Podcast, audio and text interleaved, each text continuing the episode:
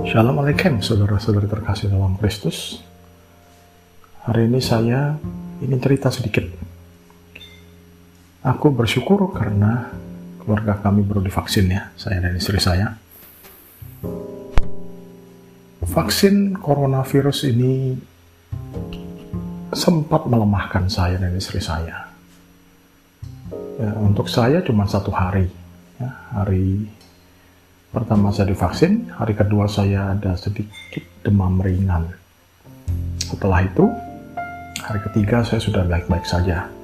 Tapi saya masih merasakan adanya suatu apa ya lemah gitu, kayak baterai saya masih lowbat gitu, masih ngecas. Di hari keempat saya sudah sama sekali pulih.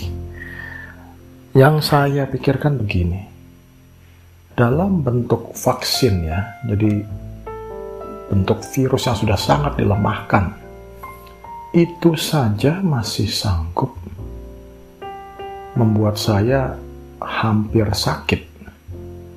Jadi kalau saya terinfeksi corona yang masih full power gitu, mungkin saya tewas. Atau ya parah lah pokoknya gitu. Demam sesak nafas dan kawan-kawannya lengkap gitu. Jadi emang penyakit ini nasib-nasiban ya ada beberapa orang yang kena tahu aja enggak gitu kan orang tanpa gejala. Tetapi untuk yang rentan penyakitnya sungguh-sungguh mematikan. Jadi saran saya ya marilah kita bersyukur ya atas apa yang kita miliki. Jangan mencobai Tuhan. Untuk saat ini ya tahan dulu lah jangan kumpul-kumpul ya.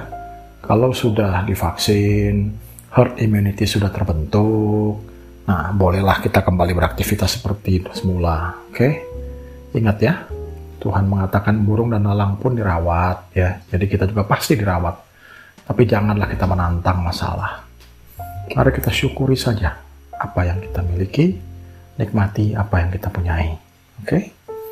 Alaikum shalom.